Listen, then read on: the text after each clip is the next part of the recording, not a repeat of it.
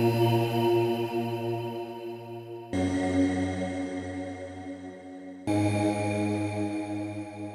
20 petites histoires pour 50 ans du BO. Épisode 8. Que diable fait une compagnie de théâtre dans une fac de médecine? On entend souvent parler de la fac de médecine pour dire qu'il est difficile d'y accéder et de passer le cap de la première année. Mais qui sait ce que découvrent les étudiants et étudiantes en cinquième année à Brest en se rendant dans un cours auquel ils, elles, ne s'attendaient pas Le professeur Christian Bertou, hématologue, s'intéresse tout particulièrement à la relation patient-médecin. Il a invité la directrice de la compagnie À Petits Pas, Léonore Canales, à participer à la formation de futurs médecins. Comédiens et comédiennes, incarnant des patients, donnent la réplique aux médecins de demain.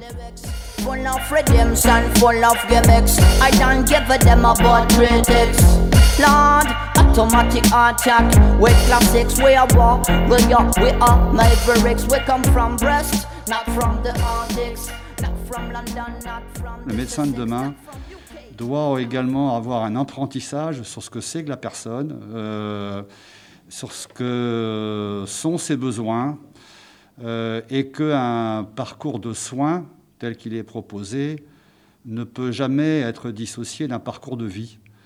Euh, et que ce parcours de vie fait partie du projet individuel, du projet familial, du projet sociétal, et que euh, nul ne conçoit aujourd'hui euh, d'avoir une décision unilatérale euh, sur un parcours de soins et que cette décision médicale doit être toujours partagée avec le point de vue du malade sur le projet tel qu'on lui propose et en particulier sa cohérence avec son projet de vie.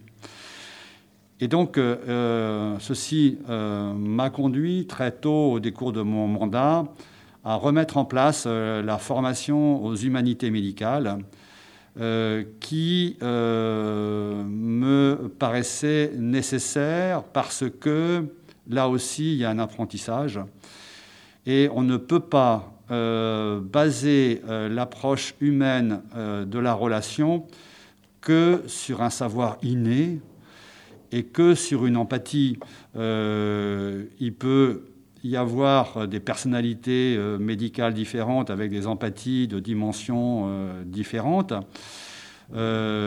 mais que sur les valeurs morales et humaines de chaque individu doit être adossée une réflexion académique sur ce que c'est que la relation et quels sont les modes de relation possibles et quels sont les modes de congruence sur un point de vue euh, sur, euh, euh, entre deux personnes qui échangent sur le meilleur soin à apporter à un malade.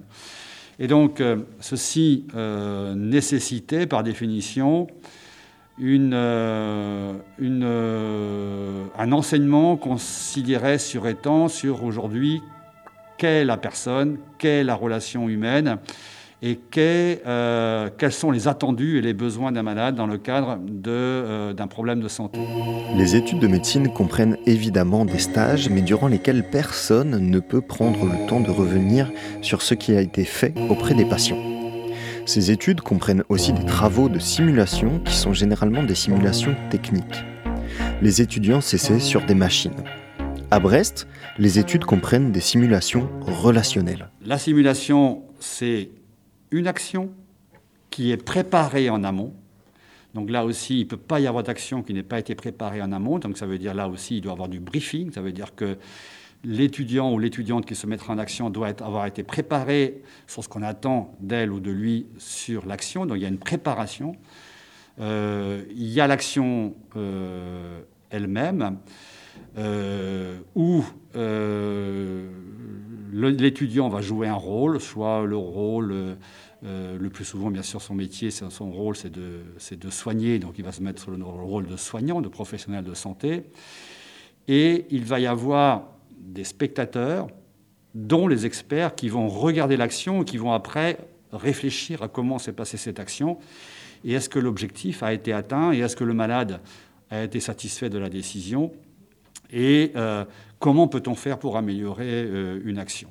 Donc ce débriefing a, vraiment une place majeure dans, dans la simulation. De plus, la simulation a encore une puissance considérable qui est l'effet petit groupe. Il n'est pas facile aujourd'hui de faire un enseignement en amphi à 200 étudiants. Euh, cette phase-là de grosse cohorte est devenue extrêmement complexe. Qui, dans l'auditoire, euh, a lâché, est toujours là ou n'est pas là Comment on repère ceux qui sont en difficulté? C'est très compliqué dans un amphi. Là, par contre, en simulation, on est sur du petit groupe et on est sur de l'interactif. Et c'est, je crois, que ce que l'étudiant souhaite aussi d'être vraiment, de ne pas être passif. C'est-à-dire qu'en amphi, ils sont quand même assez passifs. Donc, euh, euh, le côté interactif est un élément euh, important. Ça veut dire que je participe parce qu'on m'interroge sur ce que je pense de, de la situation. Et il y a un je dirais, un point qui mérite d'être réfléchi sur la simulation, on est par définition toujours en situation semi-authentique. On n'est pas dans une situation réelle. Comme on est en stage, en stage, on est en situation authentique. Et donc, il y a là une très très forte subtilité euh, de la simulation, j'allais presque dire une magie de la simulation, c'est que il faut que l'étudiant qui se trouve en centre de simulation pour un travail en situation semi-authentique, il ne peut pas être autrement, se, se sentent comme s'il était dans la vraie vie. Et là, il y a une magie à, opérer, c'est que c'est ce que j'appelle moi la capacité d'immersion. Ça veut dire qu'il faut qu'il soit immergé et qu'à un moment donné, il joue son rôle comme s'il était devant un vrai malade. Or, il n'est pas devant un vrai malade. Il est devant soit un étudiant qui joue le rôle du malade, soit euh, aujourd'hui à Brest depuis les simulations, devant euh, des acteurs professionnels qui sont là pour simuler le rôle du malade.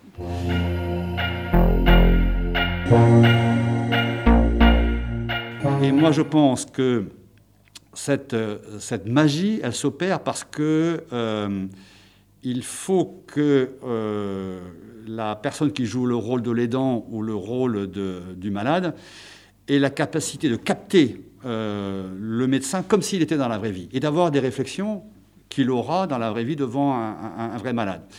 Et euh, la, relation, ça se passe, euh, c'est un phénomène bilatéral, hein, c'est jamais un phénomène unilatéral.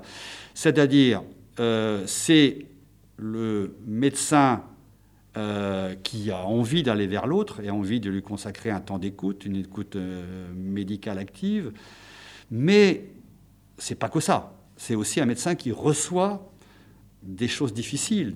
Euh, et il doit, lui aussi, gérer ses émotions, être capable de gérer ses émotions pour rester professionnel devant des situations difficiles de la vie, l'annonce de la mauvaise nouvelle, l'annonce de la mort, euh, le soin palliatif, euh, les reproches d'un malade, sa violence, son déni. donc, autrement dit, il doit sans arrêt euh, s'adapter et adapter ses émotions pour continuer à faire son métier. Et en même temps, il faut qu'il soit capable de donner, hein, euh, de donner à l'autre.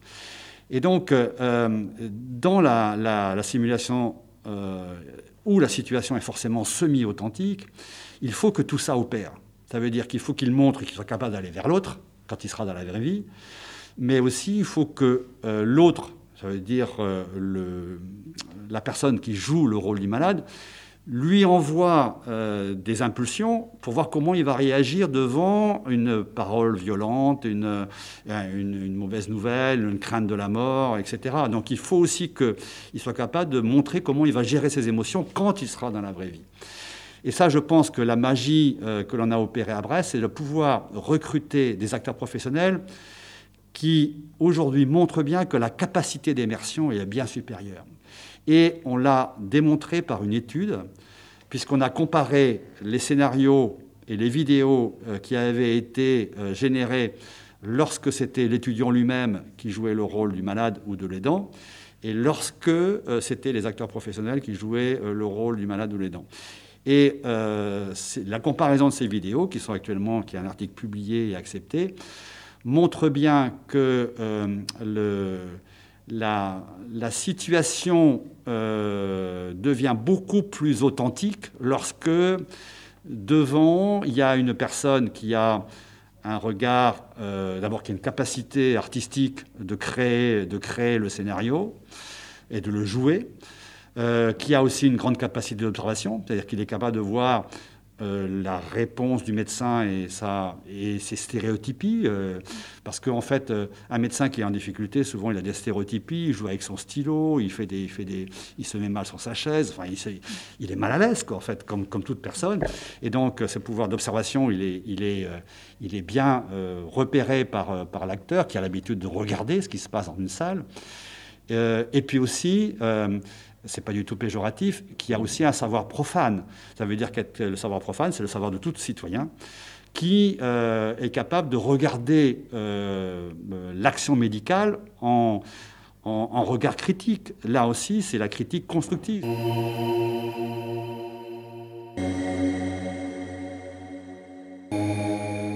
Pour compléter ce que Christian a très très bien dit euh, très justement sur euh, euh, qu'est-ce que c'est les simulations, comment ça se déroule, quels sont les enjeux.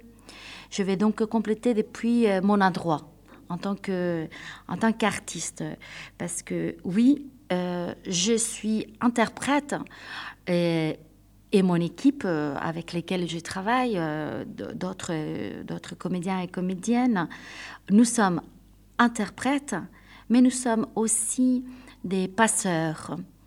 Euh, peut-être pour le dire avec d'autres mots moins poétiques, plus concrets, euh, je crois que nous sommes des experts du sensible. Parce que nous, avons, nous amenons une compétence qui, au-delà d'être la compétence de pouvoir euh, devenir un caméléon, ça veut dire de pouvoir jouer tout de suite un personnage, donc les scénarios du, patient. Euh, ça, c'est notre rôle, mais nous apportons aussi d'autres outils aux, élèves qui sont d'une dimension beaucoup plus large. Ça veut dire que nous allons, nous allons apporter une vision ou un questionnement sur l'ensemble de la consultation dans les cadres du, débriefing. On va poser des questions au-delà de la communication non verbale, au-delà de comment ça s'est passé entre les médecins et nous. On va poser des questions sur euh, l'espace, sur l'énergie, sur le déroulement du récit, sur la temporalité. Euh, on va aussi analyser cette consultation depuis notre regard en tant que dramaturge, ça veut dire notre savoir-faire en tant qu'écrivain de, l'acte théâtral. On va faire la comparaison entre la salle d'attente avec les coulisses du théâtre, puis les sas de couloir, le premier regard, la, euh, le plateau quand on rentre sur la consultation. Pour moi, c'est très important que ça soit compris. Euh, c'est autre chose que nous apportons qui va au-delà de notre place en tant qu'interprète.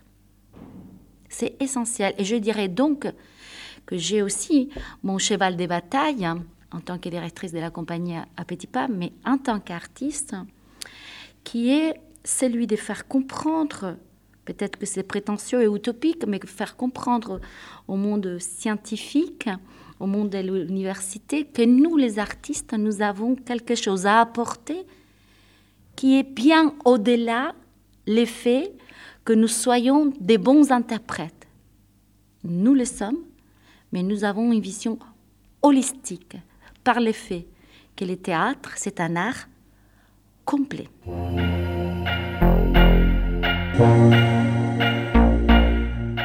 Dans ce débriefing, on est, je me répète, dans une pensée en mouvement, dans une dynamique, dans une interaction, en cherchant en permanence à pas leur donner les réponses, mais que ça soit leur réponse. C'est ça qui est important.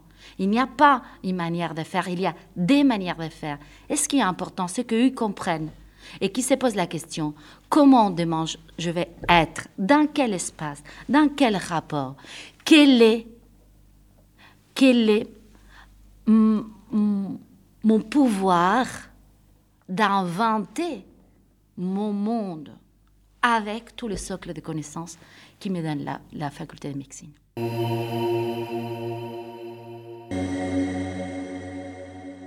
Dans le prochain épisode, rendez-vous à la cafette. Les entretiens et les prises de son ont été réalisés par Annick Madec pour l'UBO. Le montage, mixage et mise en onde par Radio U. Wicked, wicked, wicked, wicked, wicked, wicked, wicked, wicked, wicked, wicked, wicked, wicked, wicked, wicked, wicked. Word! It's a double style from the western town, from the